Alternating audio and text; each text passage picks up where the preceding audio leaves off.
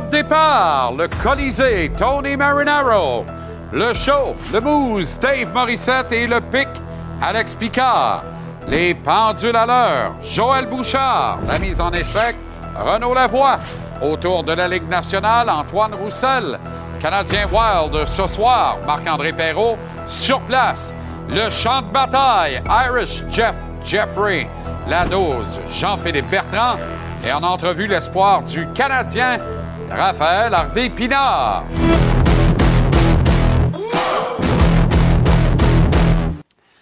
Comment allez-vous? Très heureux de vous retrouver. Excellent mardi. Bienvenue à JC le Canadien. Est à Minneapolis, au Minnesota, ce soir pour y affronter le Wild. Un deuxième mardi de suite contre le Wild pour Montréal. Minnesota qui a lancé sa saison officiellement en même temps que Marc-André Fleury mardi dernier, il y a une semaine, ici à Montréal. Fleury, d'ailleurs, troisième étoile de la dernière semaine dans la LNH. Mike Hoffman, non mais Mike, il était temps. Hoffman. Je répète, Mike, il était temps. Hoffman s'en va sur la passerelle ce soir. L'y accompagne The Undertaker, Michael Pezzetta, qui n'affrontera pas le Wild du Minnesota, lui non plus. Jonathan Drouin, Rem Pitlick vont donc renouer avec l'action. Ce soir, Joel Edmondson ne jouera toujours pas son premier match de la saison et Evgeny Dadonov va manquer un deuxième match de suite et sans doute pas un dernier. Plus de détails avec Marc-André Perrault dans quelques minutes.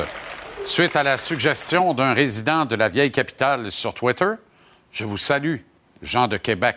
Très heureux de vous savoir à l'écoute et fidèle au rendez-vous chaque soir ici de 17h à 19h. D'autre part, Sportico a publié la valeur des franchises de la Ligue nationale de hockey. Site slash blog de référence, cadre financier des grandes concessions sportives des circuits majeurs.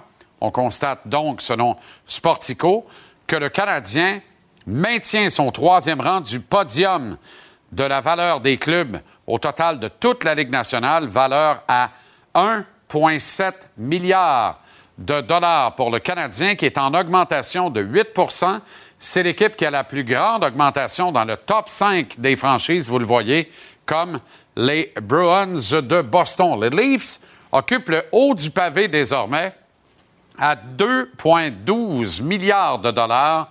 Et entre les deux concessions canadiennes se trouvent les Rangers de New York à 2,1 milliards. Vous le voyez, les sénateurs d'Ottawa occupent le 27e rang de toute la Ligue nationale sur 32 clubs, valeur de 655 millions. C'est peu comparativement aux équipes de tête, mais à la fois, c'est quand même une augmentation de 21% C'est une hausse de 115 millions de la valeur des sénateurs en seulement un an. On attribue cette hausse également à l'investissement qui a été fait au niveau de la liste de paye de l'équipe. Donc, on a dépensé davantage d'argent. On est à quoi? 5 ou 6 millions maximum de dépenser la limite permise sous le plafond salarial à Ottawa. Et la conséquence directe de ça, avec des contrats de longue durée à de jeunes joueurs, c'est que ça influe sur la valeur de la franchise. Rien à voir avec le building qui a été repeinturé, là. On est loin de ça. On sait que les sénateurs cherchent par tous les moyens à déménager dans un nouvel édifice. À ce propos, le Ottawa Sun rapporte dans sa livraison d'aujourd'hui que les Suns pourraient être à vendre très, très bientôt. Les héritières Melnick chercheraient des investisseurs désireux, dans un premier temps, de garder la franchise à Ottawa et d'y construire un nouvel édifice. J'y reviens à 18 heures au billet de saison avec un complément d'information qu'il m'a été permis de glaner aujourd'hui, ça et là, dans le marché. Au baseball, la Série mondiale n'a pas pu prendre son envol hier pour le match numéro 3 au Citizen Bank Park de Philadelphie en raison des intempéries. C'est donc ce soir que sera disputé le match numéro 3 dès 20 heures. Je rappelle que la série est égale à une victoire de chaque côté. Et là, on est sur un dos à dos à dos, dirait le major Claude Julien, c'est-à-dire qu'on va disputer les matchs 3, 4 et 5 en trois jours.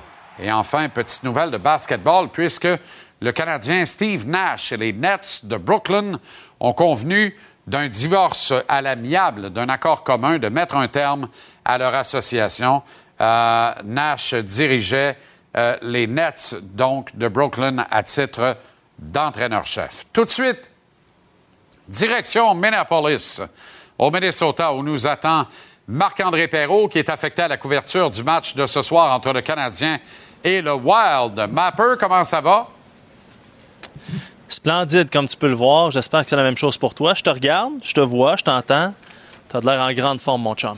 En grande forme, comme disait Brian. Et splendide est un qualificatif qui te va à ravir. Qu'est-ce que Martin Saint-Louis vous a dit, euh, Mapper, lorsqu'interrogé sur sa décision d'envoyer Mike Hoffman sur la passerelle? Bon, tu n'étais pas là hier dans le petit scrum où Martin a eu une légère impatience. On ne va pas s'énerver, là. Aujourd'hui, il était de meilleure humeur, je présume. oui. Oui, écoute, euh, je n'étais pas là, mais j'en ai entendu parler. J'ai discuté avec les collègues. Puis, comme je, je m'époumonne à le dire, je pense que des deux côtés, la réaction c'était justifié dans le sens, les questions c'était très justifié, il n'y avait aucun problème avec les questions. Puis Martin Saint-Louis a agi comme un coach qui est un ancien joueur, qui veut protéger ses joueurs, qui ne veut pas les garrocher en dessous de l'autobus. Donc, la, relance qui était toute simple étant est-ce qui était LT Scratch samedi, c'est là qu'il a tilté un peu. Euh, je veux dire, clairement, il, a voulu protéger son, son, euh, euh, son, vétéran, mais on, va en reparler parce que disons qu'on a encore discuté du cas d'Adonov aujourd'hui, mais pour revenir à ta première question sur Hoffman, il ne s'est pas dit grand-chose en fait. Il a parlé d'une discussion difficile avec Hoffman. a parlé, ben, en fait, il n'était pas content, et là, je vais le citer, là, il nous a dit c'est la main qui nous a été brassée. Donc, euh, c'est une allusion aux cartes, ce qu'il fait souvent, mais ça a été ça. En gros, il n'a pas parlé de poise, comme euh, ça t'avait fait un petit peu réagir. Il n'a pas euh, parlé de son poise et son grit, non? Non, non, écoute, je, sais que tu es tombé sur le dos puis tu es, resté assez longtemps sur le dos pour faire des plaies de lit, mais il n'a pas été question de poise là, et de sa lecture du jeu à, à l'attaque. Mais je veux dire, ce n'est pas une surprise. Mike Hoffman a été déplacé tantôt sur la première unité les meilleures euh, conditions possibles avec Caulfield et Suzuki. Il a été sur la 4, a eu des bonnes minutes sur le jeu de puissance, aucun point. Et la réalité là-dedans, c'est que les jeunes sont meilleurs que prévu chez le Canadien de Montréal. Et là, quand tu mets Slavkovski pour la première fois sur le jeu de puissance, une minute 3, puis bang, il te plante un but, ben Mike Hoffman, disons que son utilité perd un petit peu là. Euh, parce que ce que Mike Hoffman fait, ou ne fait pas, ben Slavkovski est capable de le faire. Puis ça, je pense que ça s'applique aussi aux jeunes défenseurs qui sont bien meilleurs qu'anticipés chez le Canadien. Donc, c'est un heureux problème. Et ça a été un petit peu ça ma, ma question à Martin Saint-Louis. On peut écouter sa réponse. OK. On a des jeunes joueurs. Euh, puis, euh, you know, faut faut gérer leur développement, leur temps de glace et tout. Euh, mais on a des bons vétérans, puis on a besoin des vétérans pour ces jeunes-là. Puis c'est sûr, des fois, c'est, c'est, des moments difficiles pour les vétérans de de, manquer des matchs et tout, mais euh, ça t'en prend des vétérans. Fait que j'aime mieux avoir des vétérans qui manquent des matchs de ne pas avoir de vétérans. Philosophe. Euh, parlant de vétérans qui manquent des matchs ou de pas de vétérans, Evgeny Nadodov était comme un pas de vétéran aujourd'hui, encore déguisé en fantôme. Il n'était pas là pour une deuxième journée de suite. Au fait, est-il blessé ou il est laissé de côté? On ne le sait plus. Là. Euh, officiellement, c'est ben, blessure entre parenthèses, là, euh, juste pour, nous assurer que tout le monde, on est sur la même page, comme on dit en bon français, et qu'on comprend. Samedi, il était disponible. Uh-huh. C'est une décision de l'entraîneur de le laisser de côté. Par la suite, de ce qu'on comprend, il aurait contracté un virus pas assez grave là, pour le faire euh, euh, quitter l'environnement de l'équipe. On dit même qu'il est. On l'a pas vu aujourd'hui, il n'y avait aucune place dans le vestiaire avec le nom d'Adonov. Euh, il n'était pas dans, le vestiaire. On, dit qu'il va quand même faire le voyage à Winnipeg avec ses coéquipiers. Donc, tu sais, ça, demeure nébuleux. Je pense que n'importe quel être humain va se poser des questions là, sur, cette situation-là, mais ce qu'on nous dit, et Chantal nous l'a confirmé là, euh, euh, aux alentours de midi, pas question de balotage pour l'instant. On parle vraiment d'un virus qui le tient à l'écart. Euh, mais disons que ça va être intéressant à suivre, ce dossier-là, parce que ça revient à ce que je te disais tantôt pour Mike Hoffman. Les jeunes sont meilleurs. Qu'est-ce que tu veux faire? je veux dire, euh, tu as Dadonov qui est un spécialiste du jeu de puissance. Là, il se retrouve avec des minutes sur le désavantage numérique. Là, il se retrouve avec plus de minutes pendant tout. Il n'est pas content, c'est normal, mais il y en a d'autres qui font un job. Tu sais, amènes Rem Pitlick ce soir en désavantage numérique, très solide, le beau Rem. Là. Donc, euh, c'est un peu ça. C'est la, roue qui tourne euh, chez le Canadien. Je sais pas c'est quoi le virus de Dadonov, mais c'est certainement pas le va-vite. Euh, est-ce que Martin Saint-Louis a commenté sur Dadonov? C'est pas impossible. Non, je pense pas, moi. Non, non, ben en, gros, là, je ne ferai pas un Daryl Sutter de moi-même, mais en gros, là, c'est, ça. Ça en tient à la version que n'est pas disponible pour lui pour recevoir des traitements. Donc, lui rendu là, euh, il joue avec la, main qu'on a brassée. On peut l'écouter. OK. Mais là, présentement, pour lui, c'est sûr. C'est sûr de ne pas jouer, c'est dur. Mais là, il faut qu'il prenne soin de ce qu'il prend soin avant qu'il se sente mal de ne pas jouer. Mais est-ce que, juste être ça, il est en traitement aujourd'hui? Est-ce qu'il est disponible pour le match? Ce soir? Il, non, il est en traitement. Mais toi, dans le fond, tu le vois comme, comme, comme il est scratch parce qu'il est blessé ou il, était pas, il est donc il n'est pas disponible pour jouer? Oui, je le vois comme il n'est pas disponible. Hey, c'est à limite, hein, je vois le verre encore. Il faut qu'il prenne soin de qu'est-ce qu'il a à prendre soin. fait qu'il va prendre soin de qu'est-ce qu'il a à prendre soin, puis on verra quel soin il a besoin. Ouais, ouais c'est ça. Euh, on se parle tantôt, je te laisse rejoindre la cérémonie de baptême sur la glace derrière. Ben, en fait, c'est les gens qui viennent te saluer. Euh, les gens du Minnesota s'ennuient beaucoup de toi, donc on décide de faire une petite apparition. Puis je sais pas si tu peux voir, les gens te saluent. Ben oui, il n'y a pas un calvaire qui regarde par ici, ça va bien. Ouais, ben c'est qu'ils sont gênés. C'est des timides, hein, les gens au Minnesota. Mhm. OK, peut-être à tantôt, euh, Mapper. Non, non, à tantôt, certain. Il a joué un pitlick, d'ailleurs. OK, ah bon? Très bien. Parfait. Ça en ah, fait au moins un pitlick sur la glace ce soir. Salut, à tantôt. Euh, votre opinion à ce jour quant à la place possible du Canadien en série le printemps prochain? Hé, hé, hé, c'est fallait, Armand. Voyons, j'y sais, tu tombé sa tête. 14,1% des répondants Uh-huh. Il est beaucoup trop tôt pour penser aux séries. Réponse la plus populaire, ça fait plein de bon sens. 39,1% des répondants. Ce serait magique, mais j'y crois pas. 24,4% des excellents répondants. Et je rêve à Connor Bedard, encore plus de 1 sur 5 à 22,4% des répondants.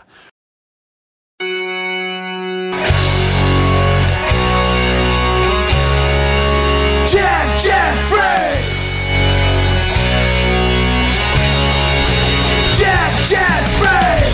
Comme un uppercut!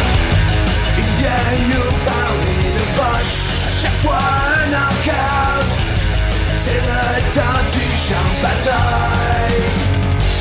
Il est là, tout prêt. Euh, il a mis son beau suit, mais sa tête de poète en 1628. Jeff Jeffrey, comment ça? Comment ça va? ça m'a fait perdre le fil. Mais oui, oui, oui, un poète, c'est important. Comment ça va, Jeff? Ça va très bien, toi? Excellent. Euh, T'en as juste oublié un bout, là, c'est pas grave. Écoute, euh, t'as bien travaillé jusqu'au cou. ça va bien. Combat de Jean-Pascal Michael Efford pour cet hiver à, Montréal. Donc, les deux combattants et leurs fermes de promotion respectives s'entendent pour tenir la bataille. On ne va pas au bid, donc ça évite la surenchère. Maintenant, ça va se passer où? à quel moment dans l'hiver? Et qui va être le promoteur du Calvas de combat? Bien, Jean, pascal va sûrement être promoteur dans il a sa propre promotion. Ou co-promoteur, assurément. Lou Bella a déjà été en arrière de Jean-Pascal pour le combat contre Joshua Boiti. Il n'y a aucune raison que Bella ne s'associe pas à Jean-Pascal. La question qu'on se pose, est-ce que Yvon Michel va emboîter le pas, voyant le potentiel énorme, question argent, que ça peut apporter au Québec? Parce qu'il y a une affaire qui, qui, qui, qui, qui qui, se perd pas. Malgré les épisodes des trois stéroïdes et de l'EPO que Jean-Pascal a traversé en 2021, sa popularité semble intacte. Son pouvoir d'attraction semble intact. C'est-tu parce que c'est Jean Pascal, puis il a fait beaucoup, il a apporté HBO Showtime ici, ou que le Québec est en manque de héros, puis Kim Clavel transporte à bout de bras la boxe avec son énorme charisme, son travail acharné? On est loin de l'époque de Luciane Boutet. On est loin de l'époque d'Éric Lucas qui a passé le flambeau à Luciane Boutet, la grande rivalité entre Boutet et Pascal. Adonis Stevenson avant ses grandes révélations, Joachim Alcine champion. On est loin de ça. Donc, je pense que les gens du Québec se rallient derrière Jean Pascal pour pouvoir apporter le, combat qu'on veut tous voir.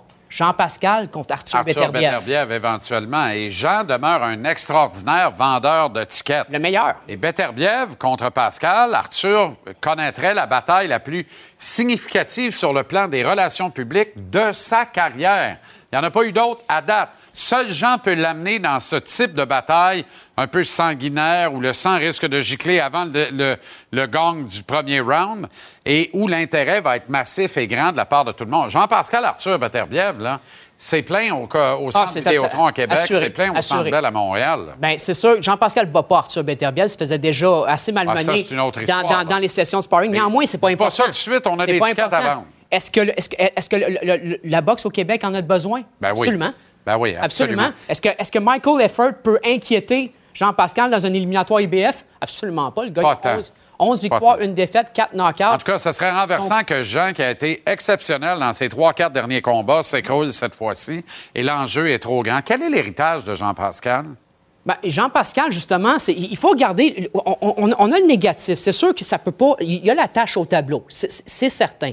Mais comme je l'ai dit, il a apporté Showtime. Il y a énormément de positifs quand même. Il y a énormément de positifs. Il a affronté les meilleurs boxeurs. Pas tout le temps gagné, mais il a gagné contre certains des meilleurs. Gagné contre Badou Jack, gagné contre Chad Dawson, qui était un des meilleurs livres pour livre au monde. Euh, il, a, gagné contre Kingsley Aikiki. Il s'est très bien battu contre Carl Froch. Euh, il, y a, eu nulle contre Bernard Hopkins.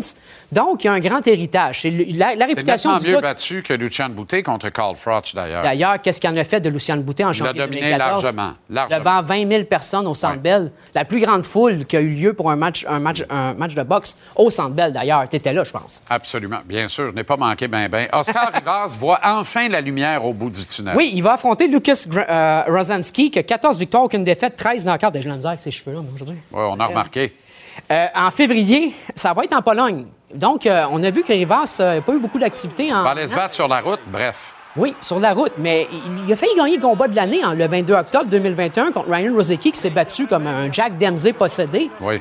Mais et là où est-ce que c'est un petit peu euh, nébuleux, c'est qu'on sait qu'il y a eu trois interventions majeures à son œil, mm décollement d'une rétine, dix interventions pour maintenir le tout cet été, il y a eu quelques problèmes avec ça, mais il a vu le médecin il n'y a pas longtemps. On me dit que tout est correct à ce niveau-là. Qu'est-ce qui s'est passé avec le grand gala qui devait se tenir dans son pays, puis la grosse bataille qui devait avoir lieu là? Ils ont fait un spectacle avec Ben Affleck puis Jennifer Lopez. Ça a passé avant. Ça s'appelle une noce? Ça, s'appelle une noce, eh oui, ben. mais c'est quand même dommage. Mais au moins, je respecte le fait que Rivas va se battre dans la cour de son, de son rival, tout comme Alexandre Youssef a gagné tous ses titres. Euh, euh, dans la cour de, de, de, de rivaux. Donc, euh, ça, je respecte ça quand quelqu'un le fait. Rivaux, Rivas, ça marche. Ça marche très bien. Ah, ben, ça marche bien. OK, samedi, tu vas être analyse à l'analyse d'un gala à Saint-Hyacinthe, le gala de New Era Promotion, qui va mettre en vedette Adam Braidwood et Alexis Barrière dans la finale de la soirée. Braidwood strike again. Braidwood strike again. Écoute, il a passé trois ans à boucher du bois. Ça fait trois ans qu'il est inactif, mais il a quand même 14 victoires, 2 défaites, 13 knockouts. Un gars énormément dangereux qui a déjà battu Éric Martel-Baoli. s'est incliné euh, contre Simon Keane. Il affronte Alexis Barrière, qui est champion canadien, qui a 7 victoires, 0 défaites, 6 knockouts. Attention, ils s'affrontent dans un ring de 20 pieds. Oh boy. Donc, ça va être difficile de trouver un et l'autre. Euh, Braidwood a. un ring de 20 pieds. Et le titre canadien de Barrière, que des grands boxeurs l'ont porté, comme Robert Cléroux, Tommy Burns, George Chuvalo, Razor Ruddock, n'est pas en jeu dans un combat de 8 rounds. Ce que je sais, ce que j'ai su par un de mes amis, Paul Dubé, qui va être aussi en analyse du combat, c'est qu'on cherche à protéger le titre, de, barrière. Et si Braidwood gagne, il va avoir un deal de trois combats avec New Era Promotion. Hmm. Intéressant. D'autre part, euh, euh, Yann Pellerin va faire également les frais de la deuxième finale de la soirée et il est le promoteur euh, du gala et on leur souhaite bonne chance. C'est à Saint-Hyacinthe, à l'Arena LP Gaucher, ce euh, samedi. En terminant, Jake Paul Anderson Silva. Quelle est la suite pour le bon Jake Paul, selon toi, qui vient de battre Silva, mais qui, au dire de Georges Saint-Pierre, qui me l'a confié hier sur ce plateau, n'aurait pas fait un round si ça avait été un combat d'arts martiaux mixtes, évidemment? Anderson Silva, Spider est une légende, mais Anderson Silva a maintenant 47 ans. C'est qu'est-ce qui est aberrant dans cette histoire-là, c'est que Jake Paul fait beaucoup d'argent sans affronter de boxeurs. Il affronte des anciens de la NBA, il affronte des anciens de la UFC. Là, il veut affronter Nate Diaz. Il drop le nom de Canelo Alvarez pour surfer sur le nom d'Alvarez. Il, il veut peut-être affronter Floyd Mayweather Jr. Comme son, comme son frère le fait. Mais euh, jamais, d'après moi, tant qu'il va il n'y a pas besoin d'affronter de boxeur pour faire de l'argent. Exact. C'est ça qui est le plus aberrant. C'est la beauté de la patente ou la laideur de la patente. Oui, en passant, la commission... qu'on m'explique un moment on s'en va La commission athlétique a quand même sanctionné le combat, sachant qu'Anderson Silva s'est fait knocker sauvagement deux fois en sparring. En sparring, oui, On parle de la sécurité dans le boxe. C'est assez, euh, assez aberrant, à ce niveau-là. OK, Jeff, merci infiniment.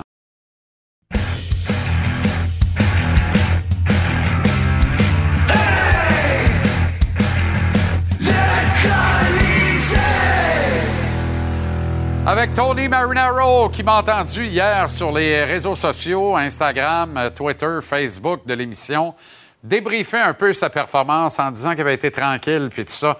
Oui, je voulais piquer El Toreador et le voir revenir ce soir plus fort que jamais. Comment ça va? Ah, moi, ça va bien. Je suis content qu'on était en onde parce que quand on n'était pas en onde durant la pause publicitaire, tu me disais, que tu avais raison, que tu avais dit que Slavkowski serait sur le quatrième trio, puis tu m'avais dit que Doc serait à l'aile. C'est drôle parce que les trios changent tous les jours, puis quand ils sont pas, t'en parles pas. Quand ils sont, t'en parles. Ben non, mais regarde donc qui c'est qui parle. C'est pas le lot, ça, c'est pas tout à fait logique.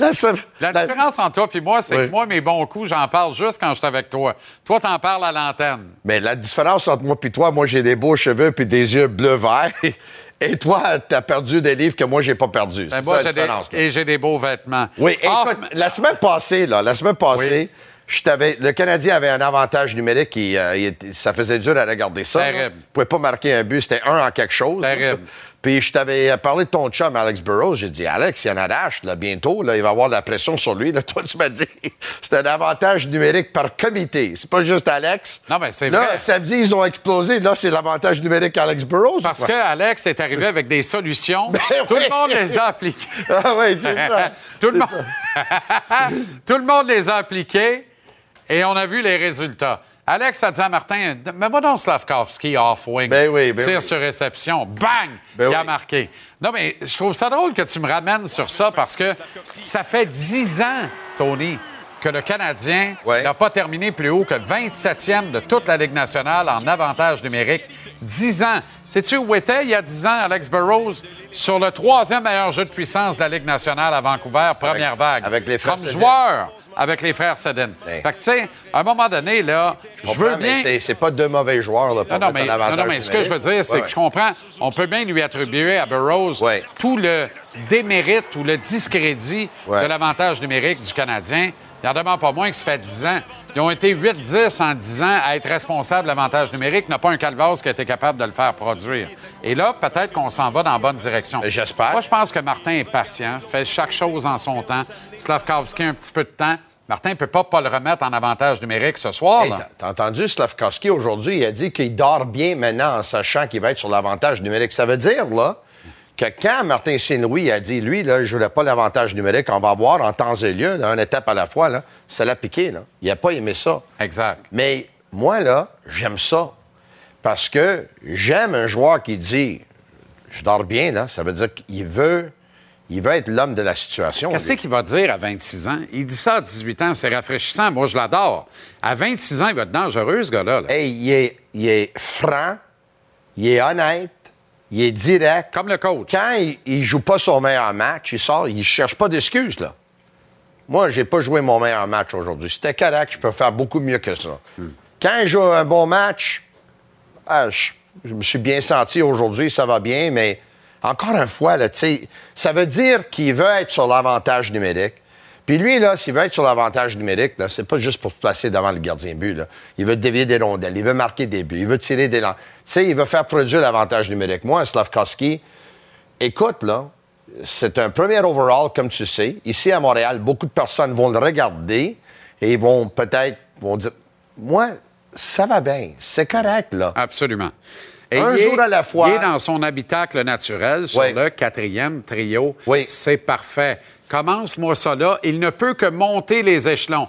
il n'y a plus personne qui parle de l'envoyer à Laval. C'est déjà une grande victoire. Oui. C'est une bonne affaire de fête. Oui, parce qu'il y, a deux, trois semaines, on pensait que ça serait là, peut-être sa place, mais. Non, non, puis d'après moi, il y en a une couple qui se retiennent de dire qu'on devrait échanger ça contre Wayne Simmons. Écoute, tu viens de donner une statistique, pour, pour être honnête avec toi, je ne savais même pas, cette statistique-là, que les Canadiens n'ont jamais été meilleurs que 27e l'avantage numérique au cours des, dernières 10 ans. Je ne le savais pas.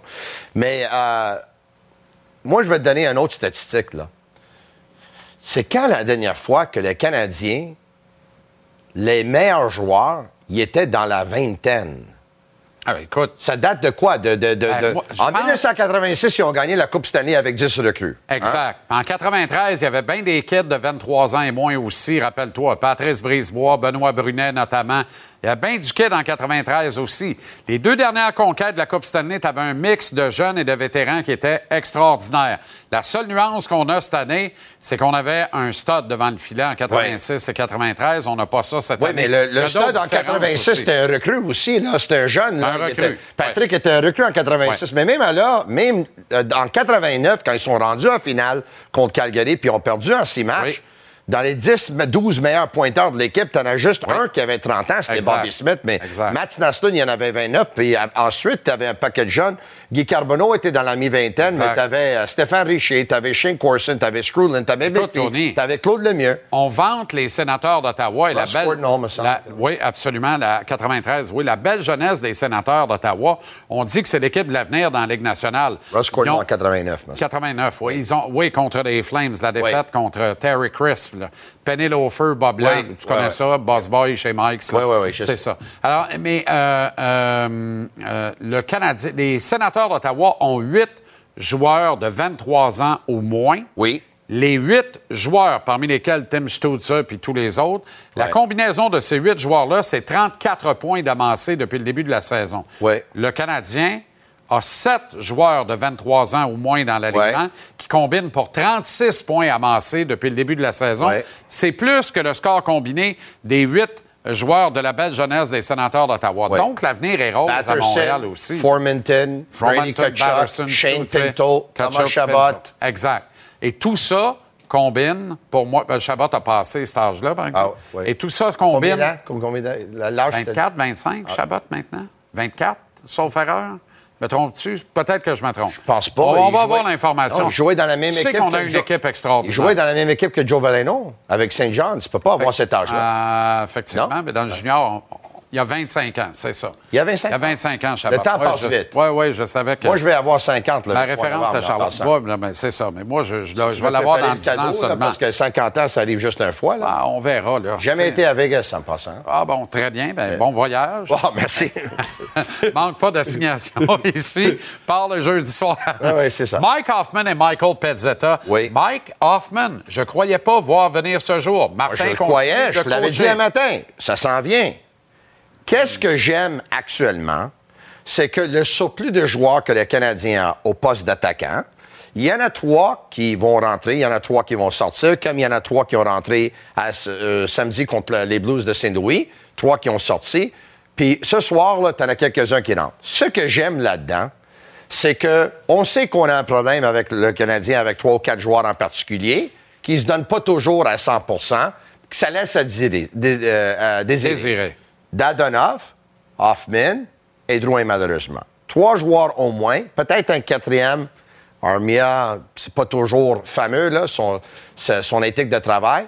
Mais quand tu sais que tu en as d'autres qui attendent leur tour, écoute, tu sais que si tu joues pas bien, tu vas sortir. Et même, il n'y a aucun athlète qui ne veut pas jouer. Il n'y a aucun athlète qui veut sortir. C'est gênant, c'est humiliant, c'est si tu as un once de fierté, tu veux jouer. Exact. Maintenant, même si on sait que ces gars-là, ils manquent de constance, ils doivent se donner beaucoup plus. Et Martin Saint-Louis, il a pris peut-être la décision la plus importante de la saison samedi soir. Quand il a retiré Dadonov et Drouin de la formation, parce qu'on s'attendait, est-ce que le jeune coach va avoir le courage de retrancher deux vétérans? Ouais. Moi, j'avais toujours pensé qu'il allait le faire parce qu'il n'y a plus le tag de l'intérim, puis ces vétérans-là sont en fin de contrat, puis des fortes chances qu'ils ne reviendront pas. Mais quand même, il y a des coachs qui hésitent de le faire. Il y en a d'autres qui ne le feront pas. Ils vont pas tasser un vétéran parce qu'ils pensent que ça peut nuire au vestiaire. Donc moi, j'adore le fait qu'ils ont trois joueurs qui peuvent jouer n'importe quand, extra. Puis Hoffman, j'espère, il va se regarder. Hoffman, là, il était épouvantable samedi. Là. Les gens, mais, mais moi, je, rencontre des gens. Oui, non, mais Hoffman, il essaie. Non, il, écoute bien, là. Non, non, arrête. Hoffman, ben s'il ne marque pas des buts, là, il ne donne rien. Il ne sert à rien. Puis il est épouvantable à toi et soir. Il y a quand même un cas curieux. Il y a quand même un cas curieux. C'est celui d'Evgeny Dadonov. Il ne joue pas samedi, il est laissé de côté en parfaite santé. C'est ça le cas. Hier, Martin Saint-Louis s'impatiente légèrement. Pète pas un plomb, s'impatiente légèrement. Tout de suite, euh, ramasse sans rien avec les gars euh, affectés à la couverture quotidienne de l'équipe. Va même jusqu'à s'excuser une fois les, microphones et les caméras fermés pour son, sa petite euh, saute d'humeur ou sa, sa, légère impatience. En parlant justement de Dandonov, euh, de Dadonov parce que les gens posent la question, mais OK, mais là, il ne pratique pas aujourd'hui, jour de traitement. Ça veut-tu dire qu'il était blessé samedi ou qu'il était vraiment LT Scratch? Il était vraiment LT Scratch samedi. Ce soir, il ne joue pas, et là, mystérieusement, là, il est atteint d'un virus. Tu trouves pas ça particulier, toi? On le voit pas, il disparaît de l'entourage de l'équipe pendant deux jours. Et on le voit avec Kent Hughes en conversation dans un corridor attenant lors de l'entraînement à Saint-Louis hier matin. Martin, après qu'on ait vu cette conversation-là, probablement au fait qu'elle a existé, a une légère impatience en point de presse. Oups, Dadonov ne se pointe pas à Pinot aujourd'hui. Oui, parce que ce gars-là peut-être aller voir le directeur général au lieu de. Exact. De venir me voir ou. Exact. De laisser ça là. Exact. Alors, c'est irréconciliable, Tony. Mais c'est irréconciliable. Mais c'est Montréal. Disons que... Mais moi, ce que je dis, là, là c'est à Kent Hughes d'aider son coach. Martin, là, tu sais, quand tu as un panier de pommes, là, si tu as une pomme moins belle dans le panier, je dirais pas une pomme pourrite, c'est pas fin parce que dans le panier, il y a Jonathan Drouin, puis je veux pas aller là.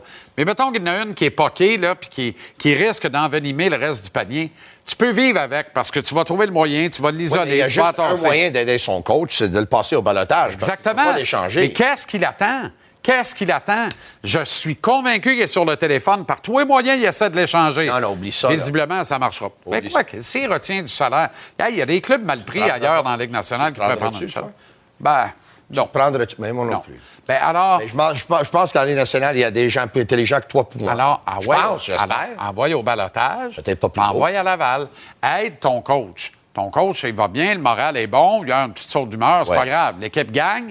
Puis tu veux maintenir une saine ambiance. Jean-Charles, comme tu sais, c'est Montréal. Disons que Dadonov il était retranché samedi parce qu'il ne joue pas bien, puis le coach a pensé jamais une chance de gagner ce match-là sans ce gars-là. OK? Il sort là, lundi.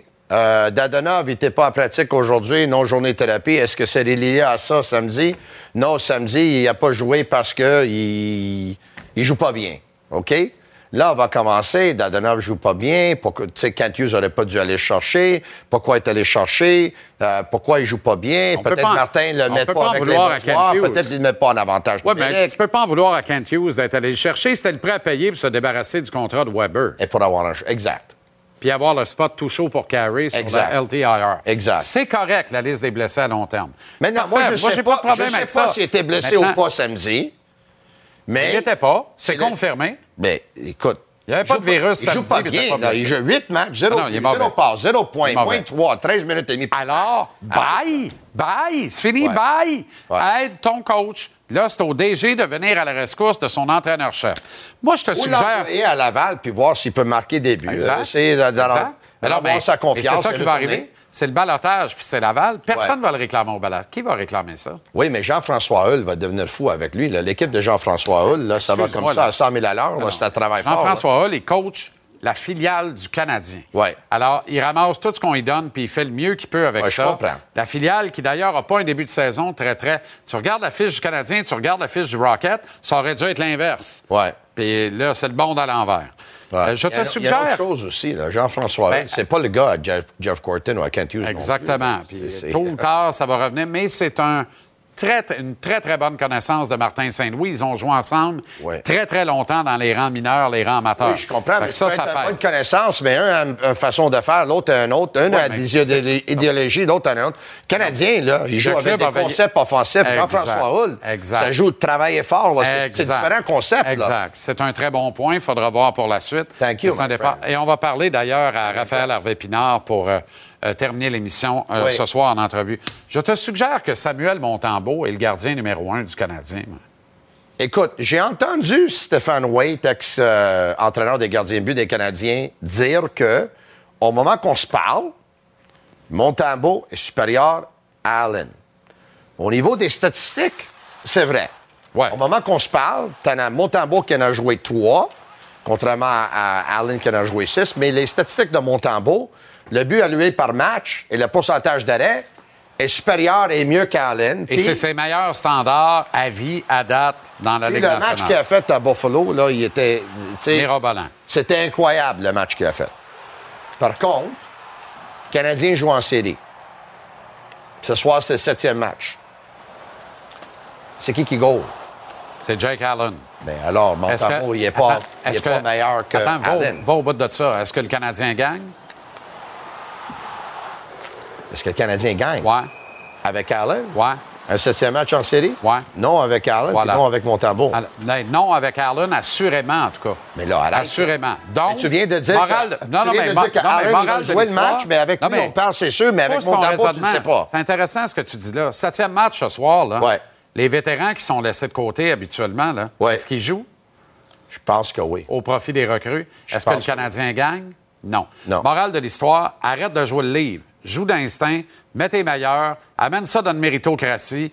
Puis c'est ça le nouveau hockey. On est rendu là, on s'en va là. Puis j'aime penser que Martin Saint-Louis pense comme nous autres là-dessus. Écoute, en voyant que euh, Montembeau est plus jeune que Jake Allen, puis on va voir progresser les jeunes, moi, j'ai pas de problème à ce que Sam Montembeau joue plus souvent. Ouais. Okay? Sam a un contrat d'un an, Allen a un contrat de trois ans, on vient de leur signer. Et comme je te dis, le commentaire, il a raison, Stéphane Waite. Actuellement, Samuel Montembeau dans un meilleur moment que Jake Allen. statistiquement clair. Mais ça ne veut pas dire que tu es un meilleur gardien, non? Ça veut dire qu'on va à pause pareil. Quand même, on va y aller. Bon, ben très bien. Bien.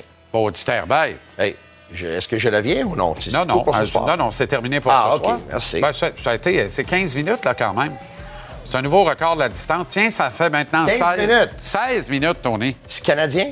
Je te rappelle que tu es payé pour 8. Hein? Qui fait une bonne affaire? Ah, encore nous autres. Parle-moi de ça.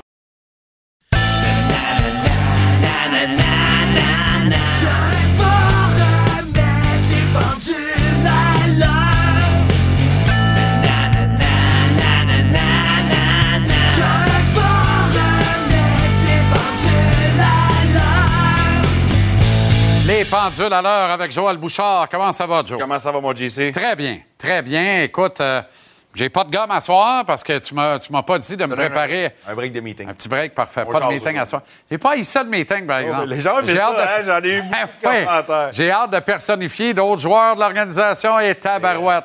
Va me préparer. On va en faire un Ken News Martin Saint-Louis bientôt. Oh! Ouais. Toi, tu vas être Ken ou Martin? Toi, tu vas être moi, je vais être Martin? En train de. ouais. Mais tu, une discussion que tu as à voir. Ouais, Gros fantasme que je vais réaliser là. Là, je suis content, je vois le vert.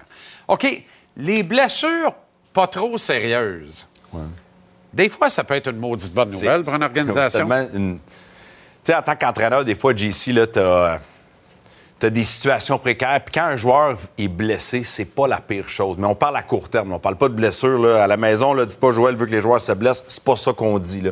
Mais des fois, il y a des timings dans une saison que ça peut faire du bien. Puis Slavkowski est un exemple. Puis il y a plein d'exemples comme ça. Des fois où le, le physiothérapeute, le docteur arrivait et disait ben, il pourrait jouer, il est pas à 100 puis moi, j'allais tout le temps avec comment, dans quel état d'esprit qui est. Des fois, un match, deux matchs sur la passerelle, ça fait du bien. Puis, tu sais, j'ai trouvé qu'il avait une belle énergie lors du dernier match. Puis, tu sais, s'il avait été dans la grind, comme on parle du hockey, là, je te dis, ça aurait été peut-être plus tough. sais, des fois, ça leur donne un petit peu euh, la pression du hockey, même si c'est un sport, puis il faut qu'ils s'amusent.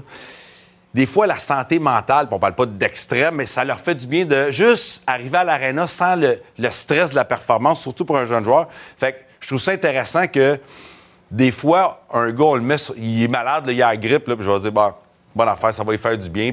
Tu le fais venir au bureau, puis tu lui dis T'es malade, là. Quand tu vas revenir lundi, on va travailler avec toi, on va embarquer avec, avec le coach, on va faire du one-on-one. Ça leur donne un petit reset. Fait que c'est juste, je trouvais ça quand c'est arrivé là, qu'il était blessé, j'ai dit, check bien ça, quand tu vas revenir. Dans ma tête de coach, je me disais, peut-être la meilleure affaire qui n'est pas arrivée. Tu sais, pas à long terme, là, pas pour l'hypothéquer qui traîne ça toute l'année. On parle pas de cheville ou de choses qui sont. Mais tu sais, une petite blessure, des fois, pour un coach, là, ça règle bien des problèmes. Mettons que, mise en contexte, tu te retrouves dans une organisation où tu as un surplus d'attaquants. Tu as 15 gars aptes à jouer, capables d'endosser l'uniforme soir après soir. Ça se peut-tu qu'un joueur avec une certaine expérience, un vétéran, du contingent d'attaquants, se dise à un moment donné de lui-même me semble j'ai mal à l'aine, me semble j'ai un peu mal au dos, me semble j'ai mal à la tête, mal à... me semble je fais le pas, sentant que ça va peut-être être son tour de le passer, d'aller faire un tour sur la passerelle. Ça se peut-tu quand As-tu déjà vécu une situation comme ça? Je dire qu'il y a une situation en tête qui m'arrive. Les gars sont très compétiteurs à la base. Ils ont réussi à une carrière professionnelle. Là. Euh, ils ont un nom dans le dos sont compétiteurs. Certains, tu, te dois des fois de leur dire, tu t'aides-tu à jouer? Puis le gars va... Ils veulent pas le dire, mais fondamentalement, ils le savent. C'est ça. Certains vont être 100% honnêtes, dire, sais-tu quoi? J'aiderai pas l'équipe ce soir. Tu sais, fais jouer ce gars-là, il va être meilleur que moi. Puis je l'ai vu avec euh, Jordan Will, où il est arrivé sur un voyage, puis il filait pas, puis il dit, garde, je vais prendre un match. Donne-moi un match, coach. On avait un bon road trip. Il dit, donne-moi un match. Je pense que je vais être correct le prochain je pourrais jouer. J'ai peur d'aggraver ma blessure. Puis j'ai peur peut-être de ne pas être à la hauteur. Puis l'équipe va bien. Je pense qu'on va être correct. Mais tu sais, il y avait une belle attitude, une belle maturité. Mais c'est sûr que certains diront Ah, je veux qu'il joue, il aurait dû jouer. Il y avait une intelligence dans son propos. Il est revenu le match d'après, il était notre meilleur joueur. Fait que tu sais, faut faut que tu fasses confiance aux athlètes en tant que coach. Des fois, ça ne fait pas notre affaire. Des fois, on n'est pas content. Mais il y a une raison pourquoi ils se sont rendus là. Je pense des fois, il faut les écouter et les laisser, euh, les laisser les gérer. Parlant d'écouter, j'aimerais ça qu'on écoute ensemble ce que Martin Saint-Louis a dit en réponse à des questions pas trop insistantes et légitimes néanmoins concernant l'utilisation ou pas d'Evgeny Dadonov. Ça se passait hier à Saint-Louis, hier matin, après l'entraînement de l'équipe, avant qu'il ne prenne le vol vers Minneapolis. On écoute et on réagit ensuite, Joe. Oui, c'est ça qu'on m'a dit. Mais ça me dit qu'il était Écoute, écoute, là, les boys, OK? Là. Il était pas sur la glace aujourd'hui. Chantal vous l'a dit. Fait qu'arrêtez. Ah, mais, mais vous l'avez déjà demandé. C'est juste de savoir s'il y a quoi entre, entre, entre samedi et aujourd'hui. Je sais pas. Il était pas prêt de pratiquer aujourd'hui.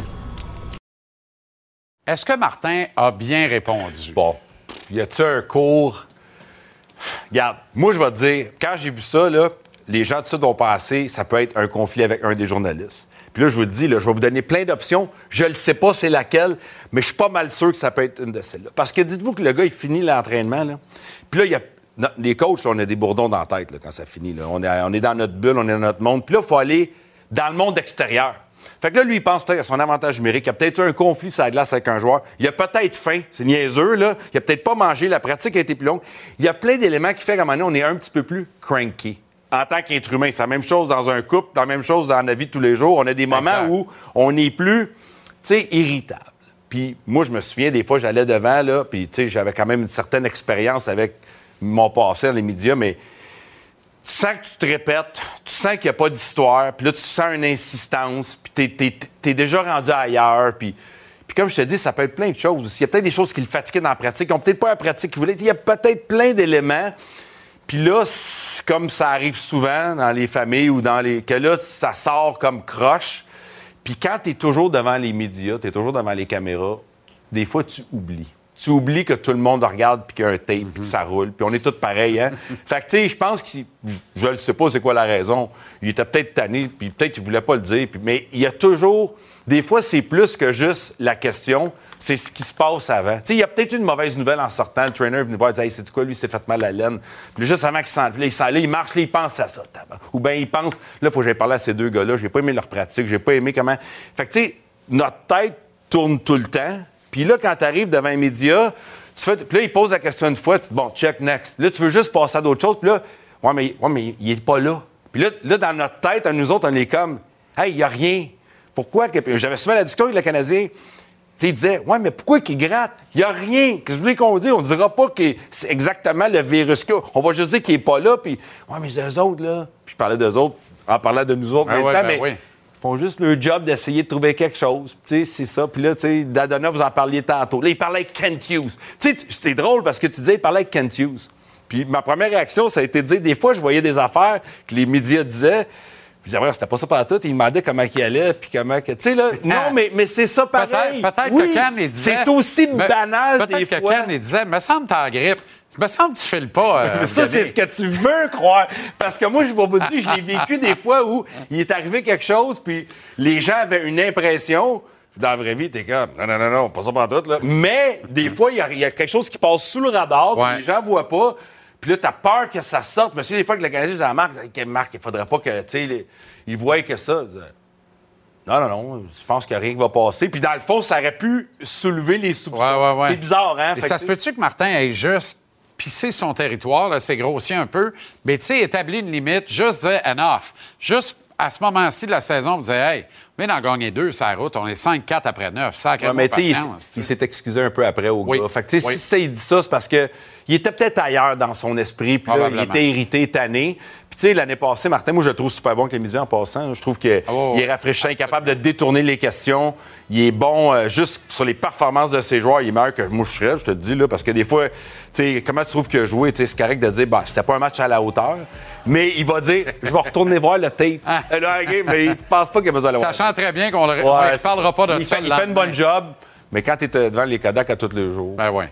Chose certaine, on n'a pas revu euh, Dadonov aujourd'hui encore. Je ne pas ce soir non plus. Cachel? Ah, pas. Déjà? Non. Moi, je pense. Ça, j'ai aucune idée. Balotage Laval, probablement. Un entente. Un entente. Ou une entente, effectivement. on a eu des joueurs de Volkov, il est ah arrivé, il n'était pas content. Il a dit Je déchire mon contrat, je vais signer quatre ans à Cachel. Voilà, le club qui me signer là. voilà pourquoi Kent Hughes il ne demandait pas juste des nouvelles de comment ça allait. Non, non, il puis là, je dis ça, la cochelle, là, j'ai aucune idée. Là, j'ai lancé ça de même. Là. C'est comme... Salut, Joe. Salut. Merci bien gros.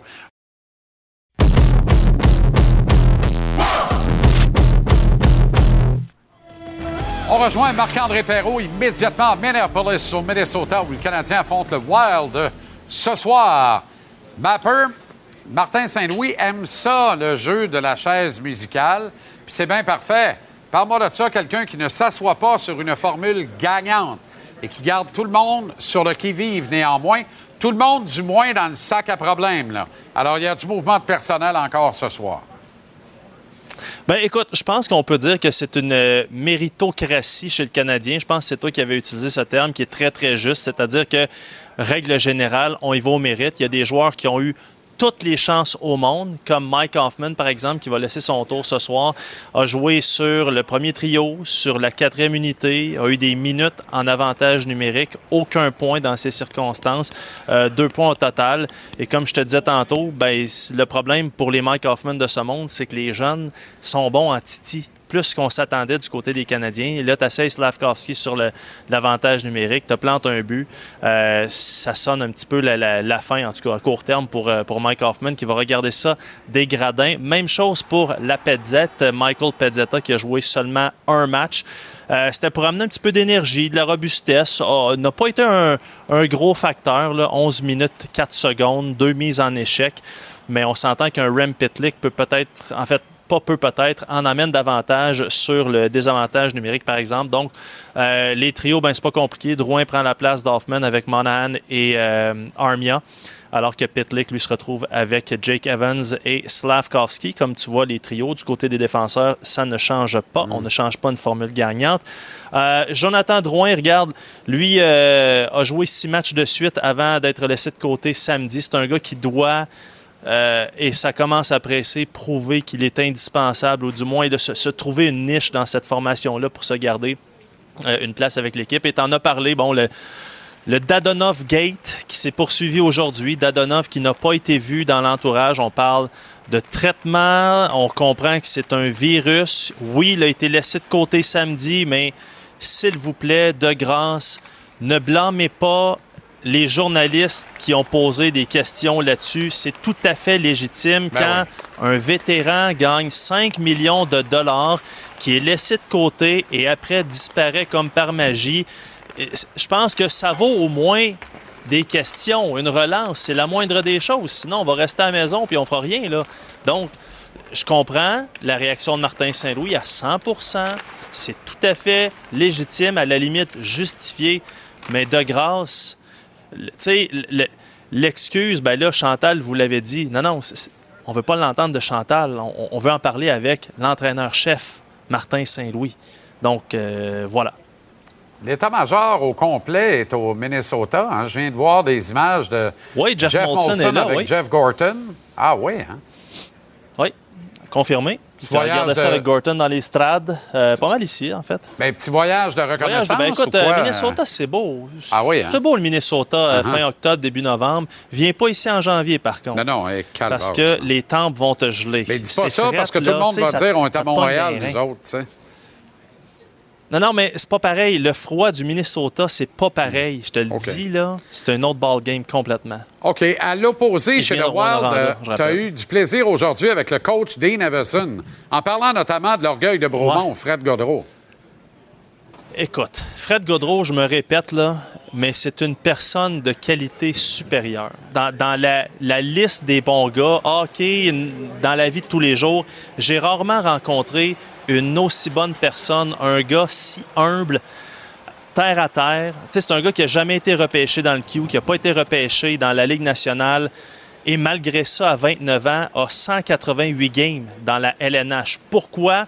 Parce que c'est un travaillant, c'est un gars intelligent, c'est un gars qui est efficace des deux côtés de la patinoire. C'est le coéquipier parfait. OK? C'est la dernière année d'un contrat de deux ans.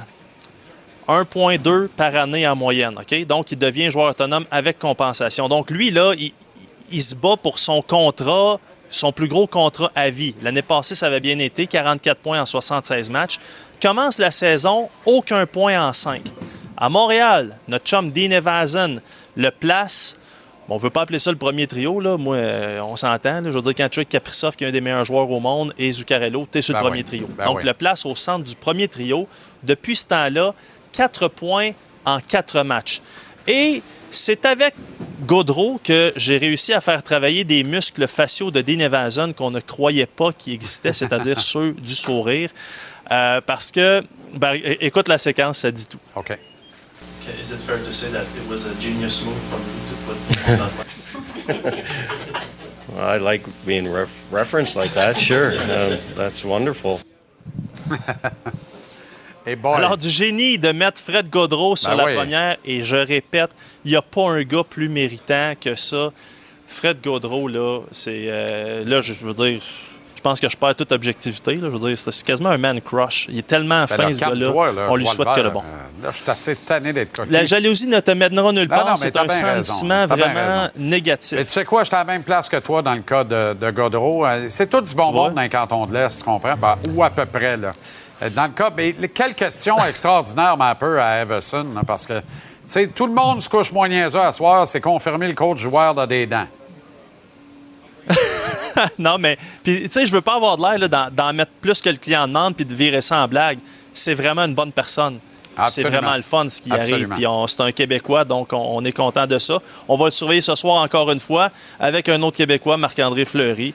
Donc, on est gâtés ici. Oui, puis il y a un groupe de Québécois qui va être là pour le match ce soir. Des gars de Bromont, d'ailleurs, Martin Massé notamment, pour assister au match, entre autres. Ils sont allés à l'hommage à Jared Allen au match des Vikings dimanche. Et ils sont dans le building ce soir à Minneapolis. Bonne soirée, ma peur. Bon match. Et bonne chance. Et à demain. Salut tout le monde. Bonne soirée. Alors, euh, la rumeur est euh, de plus en plus persistante. Elle est importante, en tout cas, dans la capitale fédérale. Le bruit court et trouve écho partout Ottawa. Et non, ce n'est pas celui de la bernache canadienne au service canadien de la faune. Les héritières d'Eugène Melnick auraient pris leur décision. Pas question pour elles de conserver dans le portefeuille des actifs familiales les sénateurs.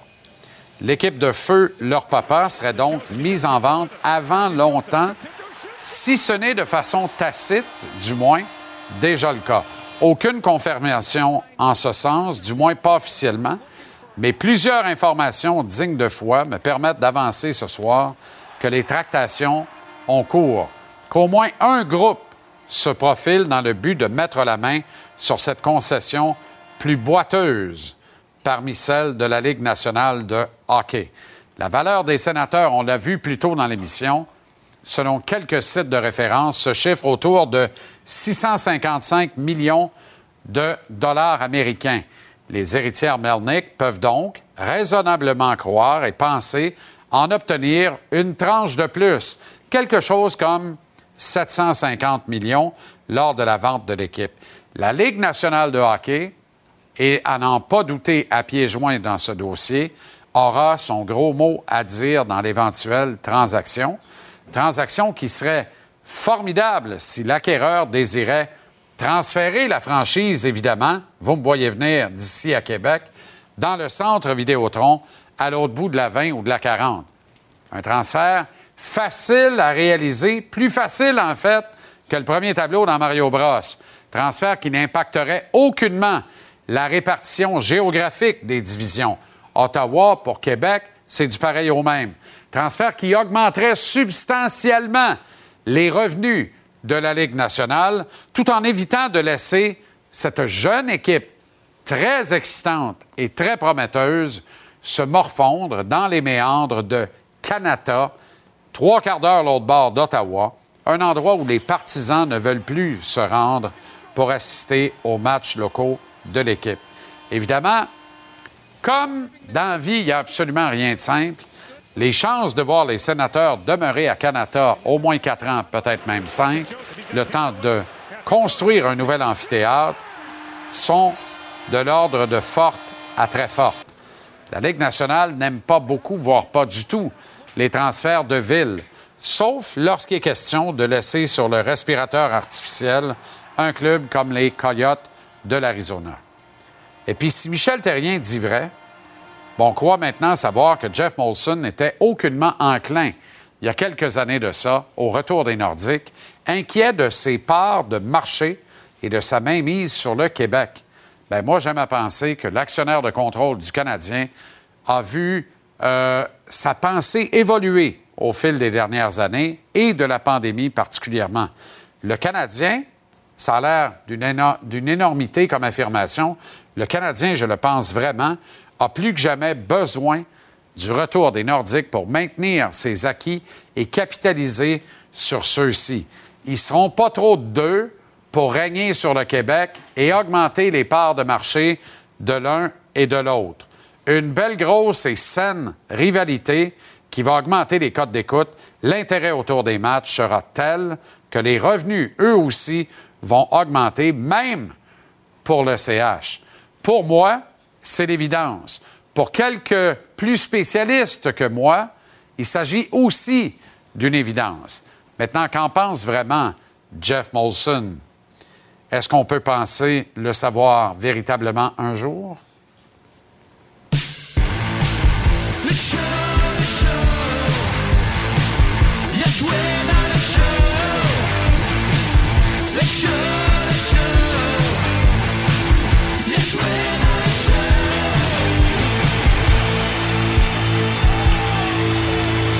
Avec le boost, Dave Morissette et le pic. Alex Picard. Comment ça va, les boys? Ça va, ça va. On passe un bon moment. Euh, On a passé un beau week-end ensemble. Ah, c'était vendredi. C'était vendredi. quoi? Il se passait quoi vendredi? Ah, le tricheur. Oh. C'est pour ça que Dave parle d'un week-end à la campagne. C'est tricheur trois fois dans la semaine. Ah, tu peux pas le dire. Faut, faut, pas dire ça. Faut pas dire ça. Ma mère écoute. Ah, barouette. Faut pas dire ça. Ah, on va les mêler. Mais c'était le fun. C'était le fun de passer du temps ensemble. Très agréable. Les sénateurs à vendre, est-ce qu'on peut se permettre de rêver? Je parle de Québec. On peut, on, peut, on peut toujours rêver. On peut rêver en couleur aussi. Mais euh, moi, je pense que les sénateurs d'Ottawa, il y, a, certainement un groupe de personnes qui sont prêts à se rassembler à Ottawa pour garder l'équipe-là. Ça fait trop longtemps qu'on parle des plaines Le Breton. Euh, moi, je suis originaire de Gatineau. Je pense que ça serait le mix parfait d'avoir une aréna là, juste l'autre côté de la rivière de, de Gatineau, de l'Outaouais. Je pense que le plan numéro un, ça serait ça. Puis comme tu as mentionné, c'est surtout euh, Gary Bettman qui, euh, qui va jouer un grand rôle là-dedans. Tu l'as mentionné, il n'aime pas ça voir ses équipes euh, transférées. on peut se permettre de rêver, qu'est-ce que tu veux dire? Québec? Oui. C'est là que tu t'en vas? Oui. Non, mais c'est parce que Québec, là, c'est quoi l'espoir? c'est une simplicité désarmante. Tu changes d'une capitale à l'autre, tu restes dans la même division. Il n'y a rien qui bouge, tu fais rien qu'augmenter les revenus en passant d'Ottawa à Québec. Si c'était si simple que ça. Mais effectivement, il y a des grosses bourses qui vont dire non, non, un club de la Ligue nationale, on fait juste des mouvements de capitaux. On isole certains de nos immenses capitaux, on garde le club, le pire qui va arriver, on va leur vendre trois fois le prix. Regardez le Canadien, là, 1,7 milliard de valeur. Jeff Monson a payé ça trois fois moins que ça. Et là, le club vaut trois fois le prix qu'il a payé. Ça fait juste augmenter les valeurs des, euh, Ça fait juste augmenter. et puis je comprends ce que. Puis tu sais, le, coach Mike Terrien, je comprends ce sais, quand, quand, il a parlé de l'intérêt du Canadien, si je suis en business, puis tu sais, je, l'ai été, j'ai été dans la restauration, puis j'ai eu des restaurants de pâtes, puis un autre restaurant italien qui s'ouvre l'autre bord de la rue, c'est plus difficile. Tu non, mais tu mangeras pas des pâtes à tous les jours. tu comprends? Fait que ça fait mal. Ça, c'est pas besoin de m'expliquer ça, mais moi, je peux pas croire. Tes pâtes sont obligées d'être bonnes, Dave. T'es obligé d'avoir un chef au public. Hey, le Big JC, t'en fais plus. C'est ça. Tu veux en faire plus. Mais ça, là, une fois que ça s'est dit, là, mon avis à moi, la façon que moi je vois ça, je peux pas croire qu'il n'y a pas un club à Québec. Je peux pas croire qu'il n'y a pas quelqu'un dans la Ligue nationale qui allume pas. Puis je sais qu'il y a des gens de Québec, j'ai une couple de chums qui nous écoutent, qui disent Dave, on veut plus entendre parler des Nordiques. Ils veulent plus en entendre parler pour vrai. Le, monde, les gens à Québec sont en, train de, en train de rire de nous autres. C'est-tu quoi, à un moment donné, la Ligue nationale, faites ce que vous voulez, on n'en veut plus. Mais est-ce qu'ils sont plus lucides, tes chums et les miens à Québec, sont-ils plus lucides que nous autres? C'est moi que je commence à me trouver un peu con de continuer de rêver à ça. Je sais, je suis arrivé ici, je sais, j'étais avec toi. Je suis arrivé à TVA Sport parce qu'on me dit, puis je me rappelle encore notre big boss Pierre-Carl Palado qui nous dit on va avoir les Nordiques. Bergie est arrivé ici. Quand il est arrivé ici, on a tout l'espoir à un moment donné de voir arriver les Nordiques. Je peux pas croire que les Nordiques arriveront pas. Je peux pas croire qu'un jour, il n'y a pas un gars de la Ligue nationale parce que avant que M. Mernick décède, là, euh, il y avait quatre matchs qui jouaient, cinq matchs. C'était négocié. D'après ce qu'on me dit, je suis pas dans le secret des dieux, c'était fait. C'était le premier pas vers le retour des Nordiques. On va jouer les cinq matchs. Vraiment? On va voir. Mais comment ça qu'à Québec, il n'y a pas de hockey? Winnipeg, on a. Pourquoi il y en a en Arizona présentement? Dans une aréna de 5000 pieds? De 5000. L'aréna est là. L'aréna est là aussi. Puis, euh, je sais pas si tout le monde qui nous écoute est allé, mais c'est vraiment beau, l'aréna. C'est écœurant. C'est pas gênant. C'est plus beau. Ben oui.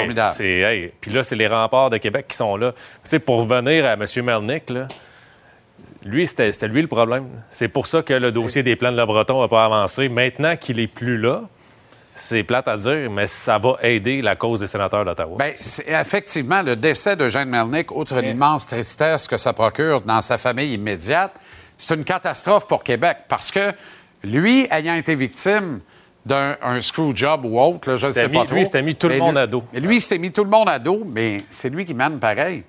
Lui, il s'est mis tout le monde à dos sauf un, Gary Bettman. Gary Bettman n'a aucun pouvoir sur Eugène Melnick tant qu'Eugène paye la dîme à la Ligue nationale, puis les paiements étaient à jour de ce côté-là. Fait que si la volonté d'Eugène Melnick, c'est de dire, écoute bien, là, je suis allé à Québec, me suis trempé le gros orteil cette année. L'année prochaine, je vais me tremper deux pieds. Puis si ça marche bien, là, je garde mon équipe, mais je, te dis, je veux la transférer. À... Là, c'est Gary Bettman ne pouvait pas s'opposer à ça. Peut-être que le vote des gouverneurs a dit non, on est contre. Non, non, c'est à moi le club. Parce que tu en faire ce que je Il aurait fait à sa tête. Exact. Mais, tu sais, il y a une volonté politique aussi. Puis peu importe nos allégeances politiques, il y a une volonté du gouvernement, puis elle est sincère. Puis moi, ce qu'on me dit, c'est que ça prend, ça prend des gens, ça prend des groupes qui sont prêts à travailler ensemble pour ramener les Nordiques c'est pas juste, peut-être pas juste une personne qui peut le ramener, mais à un moment donné, il va falloir que des gens fassent des concessions, qu'on s'assure comment qu'on peut sincèrement travailler ensemble puis ramener les Nordiques. Parce que, encore une fois, moi, je rêve au retour des Nordiques. Je rêve d'avoir un appel l'été prochain qui me dise Hey, c'est-tu quoi, Dave? Les Nordiques, c'est fait. On déménage à Québec. Hey, demain matin. Demain matin. Mais quoi? Puis tu, puis tu jettes un condo du bon côté du pont. Ouais. oh, oui. non, mais là, je suis du mauvais côté. Ouais, non, non, mais... Absolument. Et pour les quatre prochaines années, je veux pas te faire de peine. C'est quoi, 25 minutes aujourd'hui, Big JC, juste Quand pour même, toi. Ça, c'est un gros, gros score. On allait te texter, je vais être en retard. Fais pas ça. Non, jamais. Fais pas ça. Euh, Mike Hoffman s'assoit. Euh, Michael Pezzetta retourne s'asseoir, mais tu sais, Lui, son- la plaquette là, en plastique, elle est sur le banc, ça passerait, elle n'est pas dans le vestiaire, dans le cas de Piazzetta. Mais enfin, Mike Hoffman s'assoit. Ouais. Et Dadonov, lui, est disparu. Là, il y, aurait un virus, là, finalement. Hey, toi, t'es content, hein? Dadonov? Non, non, pas Dadonov. Hoffman. Ben non, mais il était temps. Je croyais plus. Je disais, étant donné qu'il y a un contrat l'année prochaine aussi, Non, mais- Martin dit on, on va faire avec, on va pogner avec. Ben, sais-tu ce qui est particulier là-dedans? C'est que là, ça fait deux victoires du Canadien, puis ça fait deux fois qu'on change d'alignement. Oui. Quel entraîneur dans la Ligue nationale de hockey change son alignement? Il y en a après pas ben, ben. Il n'y en a pas beaucoup. Fait que ça veut dire que, tu sais, Martin, euh, Martin Saint-Louis prend des notes. Fait qu'il y a des choses que Mike Hoffman n'a pas bien fait. Pas, pas juste depuis le début de la saison, mais dans le dernier match pour faire en sorte que là, il n'est plus de la- il est plus de l'alignement. Mais est-ce que c'est pas ça, un peu penser à l'extérieur de la boîte, ne pas jouer le livre, de dire Hey, Hey. moi j'ai gagné, Hey. je change le line-up. Je gagne, je change encore le line-up. Ouais, mais c'est pas. personne qui fait ça. Exactement. Puis c'est pas Hoffman qui a fait gagner l'équipe. Puis il y a deux. Moi, ce, qui- ce que ça me montre, c'est que Martin une certaine latitude. Je veux dire, non, mais, tu sais, il peut, il peut faire des choses. Puis Kent Hughes, il a dit, tu sais, puisqu'on parle beaucoup nous autres, de reconstruction, puis il faut perdre. Puis hey, c'est correct, il faut les voir perdre. Moi, j'entends ça, je capote, parce que Martin Saint-Louis veut pas ça. Stéphane Robida veut pas ça. Les, les- les- les joueurs veulent joueurs, pas ça. hein. Le pic, tu le sais. Ah. Puis un tricheur dans l'équipe, tu le vois. Puis qu'un un gars joue peu importe le niveau, que ça soit junior, que ça soit dans la Ligue américaine, dans East Coast, je les ai toutes faites. Un, un gars qui fonctionne pas un tricheur, c'est un tricheur. Puis un gars qui est fini, il est fini. Ouais. Tu comprends? Puis Hoffman, Dadonov, on sait, là, c'est fini, il reviendra pas, là. Non, mais la grippe, aujourd'hui, la grippe. Non, mais lui, je veux dire, à, à moins que je me trompe, puis Hoffman, tu viens de le perdre aussi, là. Jonathan. Mais là, Jonathan, il sais, mais. Hein? C'est à Kent Hughes d'aider son coach. Il y en a au moins un de trop, idéalement deux. Dans le sac à problème, les trois que tu identifies, il faudrait qu'il y en ait deux de partis le plus rapidement possible. Pourquoi? Entre autres, pour faciliter la vie du coach, mettre tout le monde de bonne humeur. Puis c'est quoi les perspectives à Laval? Qu'est-ce que tu dis à Hervé Pinard, qui va être ici tantôt en entrevue dans une vingtaine de minutes? Qu'est-ce que tu dis à Ilonen? Tu dis quoi à ces gars-là? Tu dis, ici, là, je, je pognais avec 15 millions qui se le prennent à deux mains, puis ils vont rester ici parce qu'on n'est pas capable de rien faire avec eux autres. Ça serait le fun que le Spark vienne de Laval une fois de temps en temps dire Hey, il y a deux blessés ou il y a un virus, puis tout ça. On rappelle le petit Hervé Pinard. Ou on rappelle Ilan C'est exactement le message qui aurait dû être fait, moi, selon moi, avant même le premier match de la saison. là. Il y a un de ces trois-là qui aurait dû être sacrifié pour envoyer un message dans le vestiaire, dire Exact. il n'y en aura pas de partie cette année, puis il n'y a aucun poste qui est assuré. Donc, moi, je veux dire, Hoffman, parle-en à Ben Grou qui l'a eu avec les Olympiques. Il a eu 12 points en 19 matchs, puis il était écœuré de le voir, il l'a échangé à, à Drummond ou à, à Saint John, je ne sais plus où. Tu sais, je veux dire, un tricheur, comme Dave a dit, va toujours demeurer un tricheur. C'est juste que lui, il amenait une plus-value, il était capable de marquer des buts. Marquer des buts, En ce fait moment, il n'en marque pas. Donc, Puis Martin, il a donné toutes les chances. Tu peux, tu peux lui dire, puis t'asseoir avec, je t'ai donné tes chances, ça marche pas. Tu sais, je veux dire, le hockey, là, une équipe de hockey, c'est pas différent que la vie en général, là. J'arrive ici, j'arrive sur ton show, je sais, puis j'arrive, je suis pas préparé, je sais pas de quoi tu parles, j'arrive en, en retard. Tu veux pas de moi sur ton show. C'est c'est comme ça. Tu vas dire, hey, moi, Moi, je veux de merci. toi tous les soirs. Oui, mais parce que 25 j'arrive à l'heure. J'arrive à l'heure. là, C'est J'arrive- parfait. Pour être là tous les soirs. Non, mais exactement. Mais, mais si je le faisais pas, il y a un problème. Mais moi, ce que j'aime, puis tu sais, ça fait pas l'affaire de tout le monde que Martin Saint-Louis soit en poste puis qu'il y ait du succès présentement. Il y avait beaucoup de questionnements autour Ouais. De la façon qu'il dirigeait, de la façon qu'il allait diriger. Puis c'est ce qui est le fun cette année. On observe un, un- un coach qui a jamais dirigé dans la Ligue nationale, qui le fait à sa façon, d'après son expérience. Hey, en passant, hier, on a vu un peu de Tortorella. Un peu. Hein, puis un peu de Tortorella dans ses Un Roland décisions. Torts. Un Roland Non, mais Torts. Les, les vraies influences de Martin, on les connaît maintenant. Ah non, mais c'est sûr. C'est sûr. Puis c'est pas la dernière fois qu'on voit ça, je suis convaincu. C'est bien correct dans les circonstances aussi. Ça, je sais, là, c'est une question. Puis pique, c'est une question que Michel Terrien me posait à un moment donné. Je vais voir Mike, je vais déjeuner avec. Puis je dis, Mike, hier, je comprends pas, t'étais dur en troisième période. Puis je sais pas. Il dit, toi, là, supposons que tu diriges, quelle sorte de coach tu serais? Tu sais, à un moment donné, il faut que tu fasses réagir les joueurs. Puis il m'explique pourquoi. Il faisait, tu sais, quelle sorte de coach tu serais? Comment tu réagirais quand Ouais. tu es en charge de 23 joueurs? La question est bonne. Je, je suis revenu, j'ai dit, pense que j'ai réagi de la même façon. On commençait à descendre, puis là, c'était le temps. Tu sais, Mike était comme ça, il était capable de faire réagir les boys.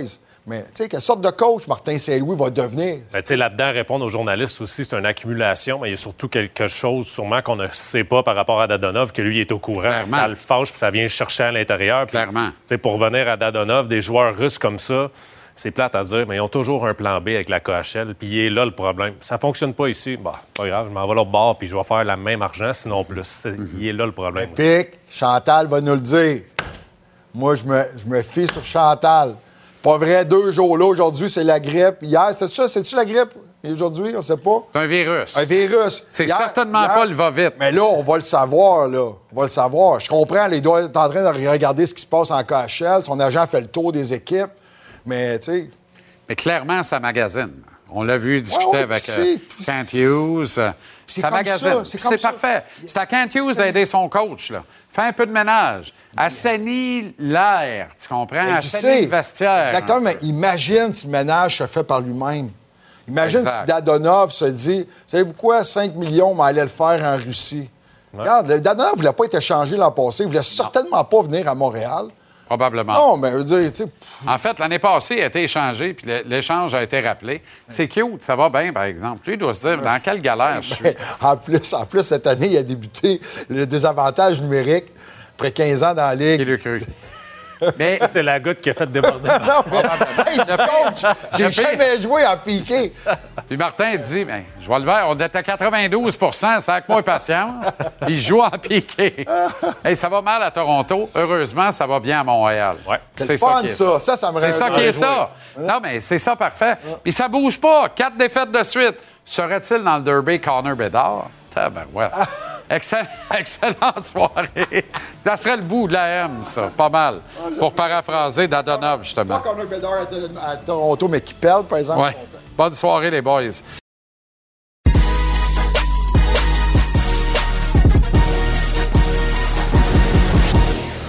C'est propulsé par le tvrsport.ca. Télécharge l'application Cube, peu importe l'heure où tu te lèves. Tu as les commentaires, les opinions, les résultats euh, et des entrevues pertinentes. Menées par cet homme, Jean-Philippe Bertrand. Comment ça va, JP? Très bien toi-même? Excellent. On intègre ce soir le café percolateur ou Oui. un café rétro avec le filtre. là. Un café rétro, Ouais, exactement. c'est pas buvable. Euh, ben, exact, euh, Ouais. exact. A traîné dans la cafetière pendant un peu trop longtemps. bien, là, quand ça tâche au point que le CLR décolle pas ça, Exact. interroge-toi sur ce que ça fait à l'intérieur de tes boyaux. C'est ça. C'est ce genre de café-là dont on parle ce soir. Puis, puis je vais faire du chemin sur l'extrait que tu as, présenté hier, qui a fait tellement jaser, cette montée de lait de Martin Saint-Louis à l'endroit des journalistes. Hey, montée de lait. Soyons sérieux, là. Ben, écoute, le ton a Ben monté. non. Ben non. Ben non. Ben, Hey, je suis content que tu m'amènes les meilleures vraies montées de lait Oui, des coachs canadiens dans Ben, l'histoire. c'est ça que j'allais dire. Ça, J'allais dire. Martin a l'air d'un comptable agréable à côté des autres. Exact. Ça aurait pu être pas mal pire. Rappelle-toi cette prise de bec entre John Tortorella et Larry Brooks. Son... Oh boy. oui, oui, ça, ça fait brasser. Écoutez bien ça. I'm not going to answer any questions from you. You're not? No. Oh, good. Yeah. I'll speculate. You speculate, be as, be as sarcastic as you I can will. be, as you Oh, I usually are. I will. Go right ahead. Good. Did uh, should one of you guys have taken a third man out? I said I'm not taking your an- answering any of your questions. Have you ever fought before? Yeah. You have? Yeah. Why? Are you challenging me now? No, no, I'm not challenging you. Okay. You know, Red Redden, Redden sticks up for his teammates the other night. Yeah. And you come come out with some sarcastic article. It was funny. It was funny. Yeah. Well, you know what? You were probably beat up in the bus stop most of the time. I think so, huh? Alors, il dit, écoute, il dit, t'es déjà battu? Il dit, oui, pourquoi tu me challenges-tu? Non, mais tu sais, des- ah non, ça, puis, puis ça, ça, ce n'est qu'une chicane entre Ah les oui, il y en deux. a là. eu, c'est Mais ils se sont légendaire. chicanés. euh, Mais Brooks, c'est extraordinaire, là. Va te dire de quoi? ben, il répond. Il répond. Il répond. Il est là, puis il reste en avant, puis tu vois que l'autre pompe. Parce que c'est un bully. Oui. Puis le bully essaye de bullier, puis ça marche pas. Exact. C'est le meilleur moyen. Les gens à l'écoute, même les jeunes, restent debout devant un bully. Le bully, c'est un peu heureux, dans le fond. T'as raison. Que, pour moi, Tort, c'est un peu heureux. Un autre bully, et, et Ouais. ça, c'est un personnage euh, assez spectaculaire, L'an- l'ancien entraîneur de l'Université d'Indiana au basketball, Bobby Knight, qui avait lui aussi la mèche courte. Oh là là. 51 points. You beat Northwestern here by 51 points. That doesn't amaze you. Well, let me ask you something. Let's just start all this fucking shit again. Now, I'm not here to argue the thing with you. I'm not going to fucking debate things with you goddamn people from television. You know, you want a fucking answer from me, you get the answer. You don't like the fucking answer, then don't use the fucking program, okay? But I'm not here to debate this bullshit with All you right, people. I don't think you're quite capable of debating basketball. Ouais, en plein milieu, là. Il enlève son micro puis il J'aime s'en va. rappeler qu'il dirigeait un programme universitaire. Universitaire. Ça va très bien. Qu'en pensait le rectum de l'université? Parce que, excuse-moi, mais rendu là, le gars qui laisse sans place n'est pas un recteur. C'est l'autre bout. Exact. Euh, n'empêche que des fois, c'est peut-être mieux de faire ça que de dire la vérité. Rappelle-toi Carbo à Détroit, ils travaillent pas, ils veulent pas travailler. Cockmuller peut pas marquer sa glace. Exact. Pas marquer sa glace. Michel Terrien. Tu l'as-tu? Tu l'as pas? Ben, pas, pas, attends, pas celle-là, mais euh, Michel Terrien qui dit qu'il essaie vraiment d'être la pire brigade défensive dans la Ligue. Et ça marche. Et Joël, que tu avais tantôt, que j'ai trouvé très intéressant et très à propos dans ton émission, mais, mais qui a déjà garoché ses joueurs en dessous du boss, comme on dit. Ah, j'adore mes joueurs, c'est des fournis, là. Ils jouent pas bien. On bluffe. On triche. On n'est pas engaged pour 60 minutes. Fait tu sais, je suis vraiment content qu'on ait perdu. Engage peut-être? 37 lancés contre 21. On joue pour moi pourri. Notre attention to detail est zéro.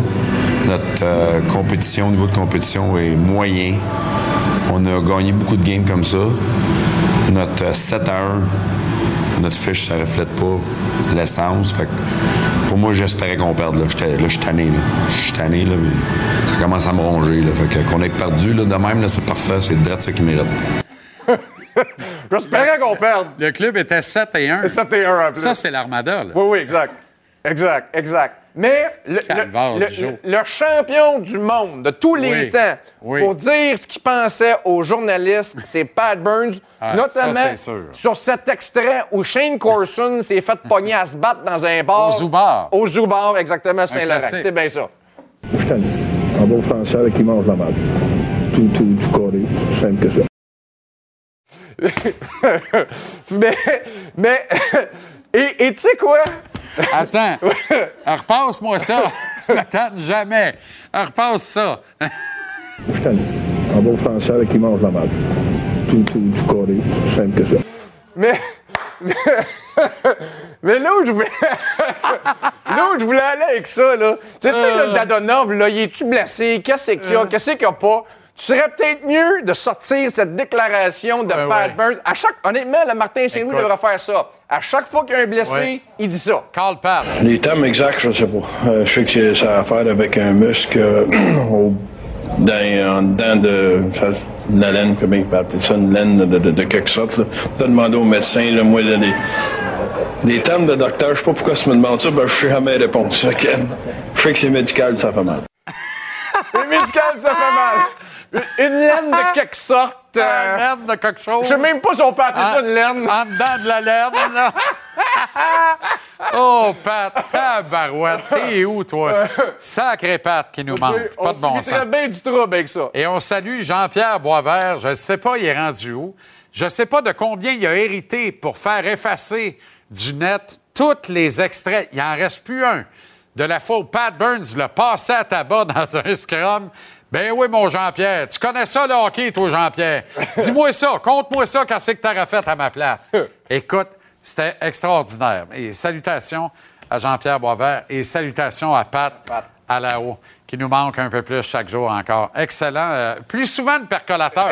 Bien meilleur que le café au perco, dans le fond. Oui. Ah non, pas mal meilleur. Good. Ouais, on travaille demain. On fait une autre affaire de même. OK. Il est fâché. Bon. Salut.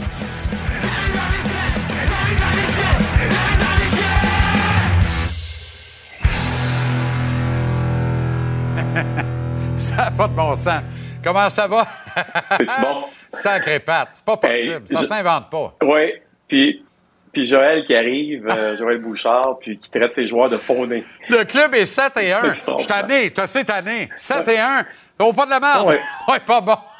ça se fait pas. Quand tu sais que t'as as un club pacté, là, puis que les gars travaillent mal, ben à un moment donné, il est plus capable. Puis je pense que Joël, cette journée-là, savait très bien que c'est pas comme ça qu'on allait faire des enfants forts, comme on dit. Fou raide.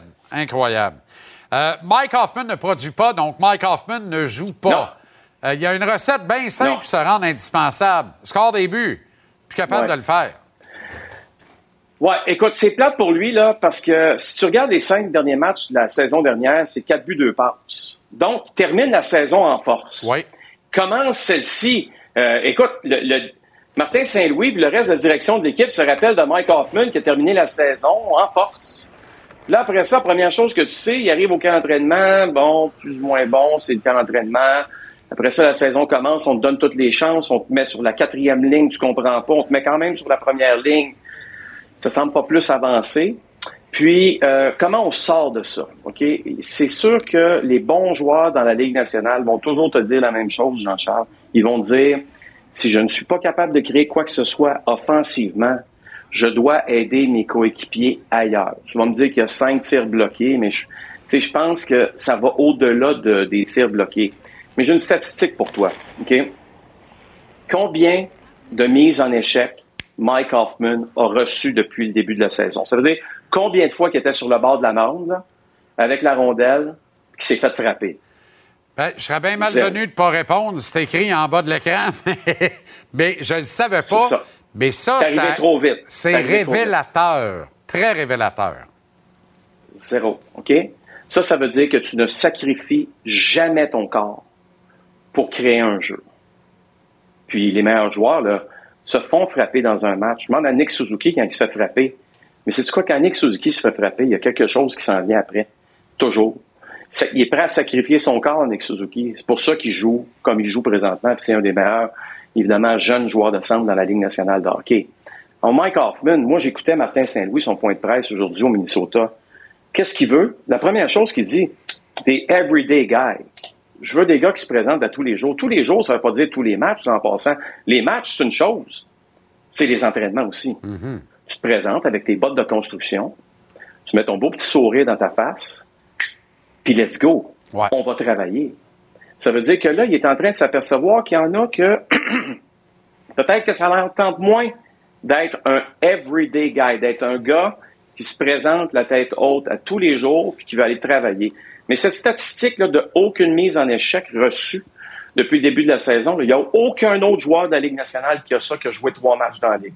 Trois matchs. Minimum trois matchs. Pas beaucoup trois matchs. Après, ceux qui ont, joué un minimum de trois matchs se, se sont au moins fait frapper une fois. Au moins. Mais dans le cas de Mike Hoffman, c'est un gros zéro. Puis tu l'as dit, Jean-Charles, c'est une statistique qui est très révélatrice. Absolument. Parce que ça veut dire que tu n'es pas prêt à faire les sacrifices qu'il faut pour te sortir de ton un but, une passe. Des fois, c'est ça que ça prend. Et voilà pourquoi il est sur la passerelle ce soir au Minnesota. Tu veux me parler de David Savard? Ben oui, je vais te parler de David Savard, puis je suis content que tu, que, tu le soulignes, là, parce que, tu sais, quand on parle de se sacrifier, là, puis quand on parle de statistiques, là, tu seras pas surpris quand je vais te dire que David Savard pense aux Canadiens de Montréal d'abord et avant tout, ben avant de penser à ses besoins personnels. Il est deuxième dans la Ligue nationale avec 40 tirs bloqués. Tu sais, je dis pas que Mike Hoffman doit se mettre à, à, trouver une façon là, de se mettre à soudainement se transformer en, en Guy Carbonneau. C'est pas ça qu'on dit. Là. OK? Mais, mais à un moment donné, Jean-Charles, faut que tu quand tu n'es pas capable d'aider ton équipe offensivement, trouve une autre façon. Deviens indispensable à l'entraîneur, soit un gars qui se présente à tous les jours. Euh, en fait, c'est David Savard, Mike Hoffman, c'est les antipodes. C'est l'autre bout du spectre quand il est question de sacrifice pour l'organisation. Je comprends toujours pas pourquoi il n'y a pas un A en permanence de cousu sur le chandail, mais ça, c'est une autre histoire. Jonathan Drouin revient ce soir. Qu'est-ce qu'il doit faire, lui, pour convaincre le coach que sa place est dans l'alignement tous les soirs? Moi, ça, c'est un bon point parce que, tu sais, on parle d'implication physique, là. Jonathan, c'est quelqu'un qui s'implique physiquement. J'ai des séquences de lui dans mon beau petit calepin, là. C'est des beaux replis défensifs. Il travaille, OK? Maintenant, c'est comment être récompensé. Si tu me demandes dans la hiérarchie, je vois où Jonathan Drouin par rapport à Dadonov ou encore Mike Hoffman, je le vois en haut, en haut des, deux autres. Au sommet des trois. Parce que je le vois s'impliquer émotivement. Il est là dans les matchs. Maintenant, dans un match comme ce soir, il va avoir une belle chance, là, Jonathan. Là. C'est là aussi qu'il regarde l'entraîneur et dit Moi, je reste, je reste dans votre formation ce soir. À lui de le démontrer le reste de la semaine aussi. C'est Absolument. Et le reste de la semaine aussi à Winnipeg jeudi. 10 secondes peut-être. Les problèmes des Blues s'accumulent, hein? Ben, écoute, je, veux juste terminer là-dessus parce que Doug Armstrong aujourd'hui s'est présenté euh, devant les membres des médias. Ok, il a présenté les statistiques de l'équipe qui sont derniers à peu près partout, pas compliqué, et il leur a dit le coach s'en va pas. Oh, le coach s'en va pas, c'est une chose, mais hier là, l'entraîneur Craig Berube à 3-0 demande un temps d'arrêt Deux minutes plus tard, ça devient 4-0, puis 5-10 minutes plus tard, c'est 5-0. Ça n'a pas vraiment fonctionné. Je me pose des questions sur euh, qu'est-ce qui se passe avec Craig Berube. Juste te dire aussi, puis ça c'est le temps d'arrêt, juste te dire aussi que le propriétaire Tom Stillman était à l'entraînement ce matin. Hmm. Quand le propriétaire se déplace pour aller voir une pratique, c'est pas une bonne nouvelle. Sauf peut-être pour le Canadien, parce que Jeff Molson a assisté à la pratique au Minnesota ce matin, mais il était tout sourire avec Jeff Gorton. Ça, c'est une autre chose. Les un choses- petit comité de direction hockey. le- Rien de grave. C'est ça. Dans le fond, Jeff. Molson est le président des opérations hockey du Canadien, parce qu'il n'y en a pas d'autres. Bonne soirée, bon match, soirée. Renaud. À demain. Salut. Salut. La mise en échec vous est présentée par Préfère, le plus vaste choix de vêtements, chaussures et équipements de sécurité. Préfère, équipez les travailleurs d'ici. On va parler à Antoine Roussel maintenant. Comment ça va, Antoine? Salut Jean-Charles, ça va super et toi? Excellent. Très heureux de faire un tour de la Ligue nationale avec toi. Bon, ce qui revient dans l'actualité depuis hier, c'est cette euh, petite algarade de Martin. Même algarade, c'est trop fort, là, avec euh, certains membres affectés à la couverture quotidienne du Canadien.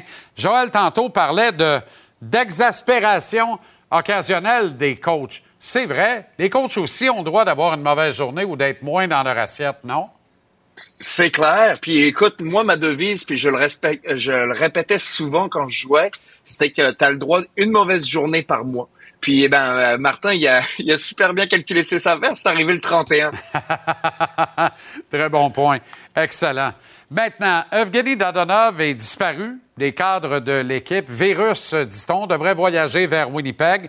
On sent qu'on travaille très fort pour lui trouver une nouvelle adresse, voire peut-être le balotage, et ensuite euh, Laval, c'est à voir pour la suite. Est-ce que tu as déjà côtoyé dans un vestiaire ou un autre des joueurs d'origine russe qui semblaient se dire à un certain moment donné, ça marche pas ici, il n'y a pas de problème, au pis-aller, en KHL, ils vont m'attendre à bras ouverts.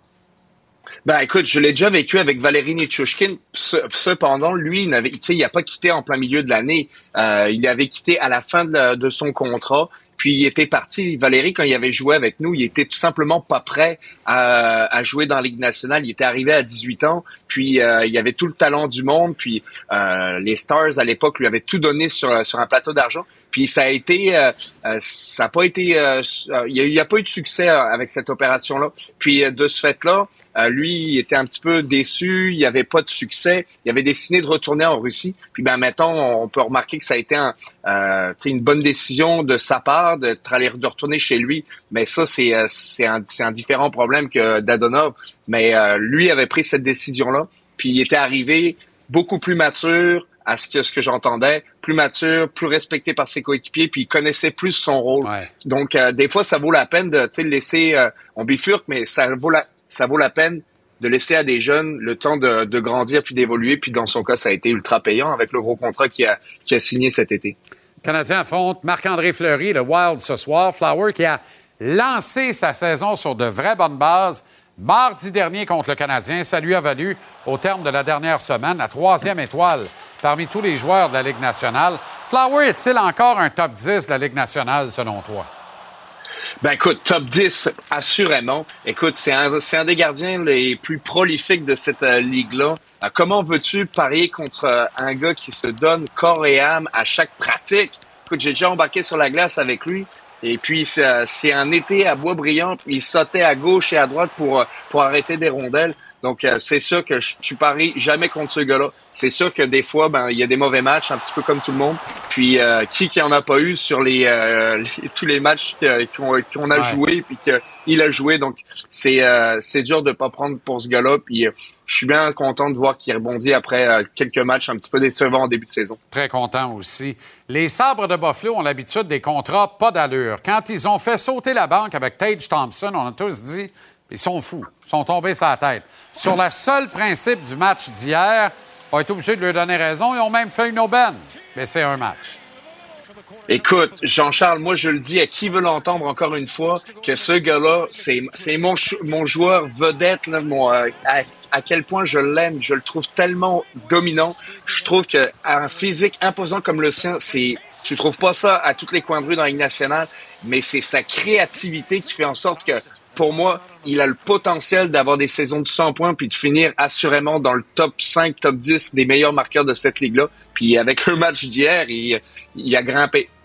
Et tu l'appelles plus Tage Thompson, tu l'appelles Rage Thompson, à juste titre avec cette performance-là. Et bien d'autres, ils vont s'agglutiner. Merci Antoine, bonne soirée à toi.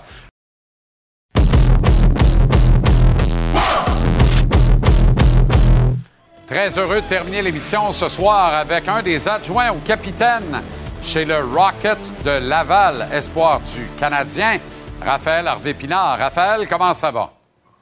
Salut, ça va super bien, toi? Très bien. Merci de prendre le temps pour nous ce soir. Écoute, euh, parlons dans un premier temps du rôle de leadership accru que l'on t'a confié chez le Rocket euh, cette saison et des responsabilités qui viennent avec ce A qui est cousu sur ton chandail. Ah, ben, je pense que c'est un rôle qui est, super important. Puis vraiment, pour moi, c'est un, un, honneur de, porter ce A sur ce chandail-là. Euh, je pense que on a une équipe qui est quand même jeune, beaucoup de nouveaux joueurs aussi. Donc, c'est un rôle qui est très important. On a, on a des bons vétérans. Donc, c'est de, bien intégrer tout le monde à l'équipe, s'assurer que, que, la chimie euh, pogne bien tous les joueurs ensemble. Jusqu'à maintenant, euh, dans la chambre, ça, ça va super bien. C'est de, de transporter ça sur la patinoire. Trois Québécois francophones pour mener le leadership group du Rocket. C'est une fierté en soi, ça, Raphaël, hein? Ah, c'est sûr et certain d'être euh, trois Québécois dans le groupe de leaders. Je pense que c'est euh, important pour l'organisation. Euh, ça montre qu'on on a des Québécois qui sont, qui sont importants avec le Rocket, puis qu'on on, a un groupe de leaders qui.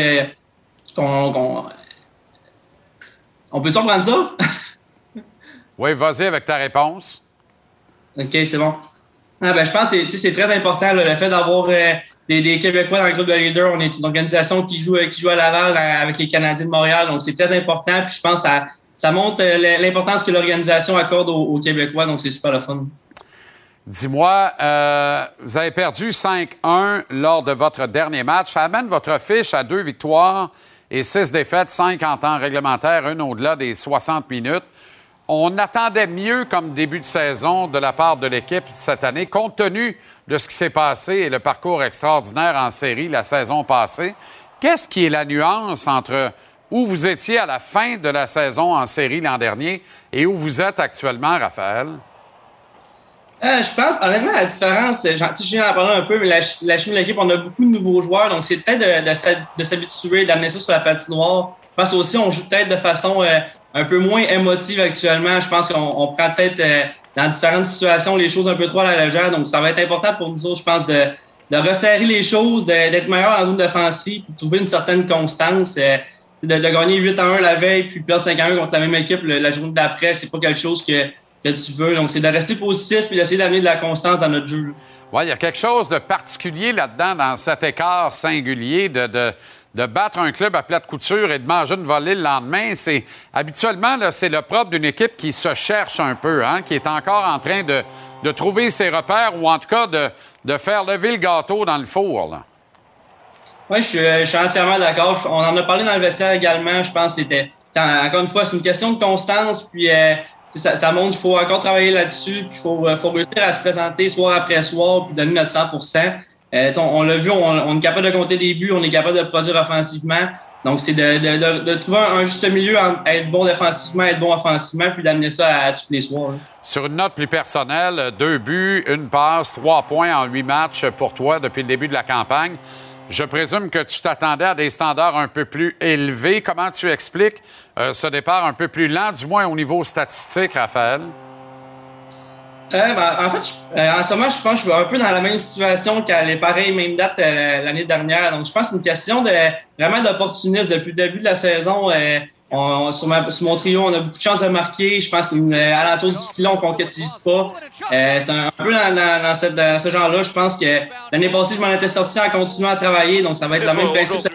C'est de, rester dans mon identité, de continuer à faire les, petits détails, puis de, trouver un moyen, de la, mettre dans le fond du filet.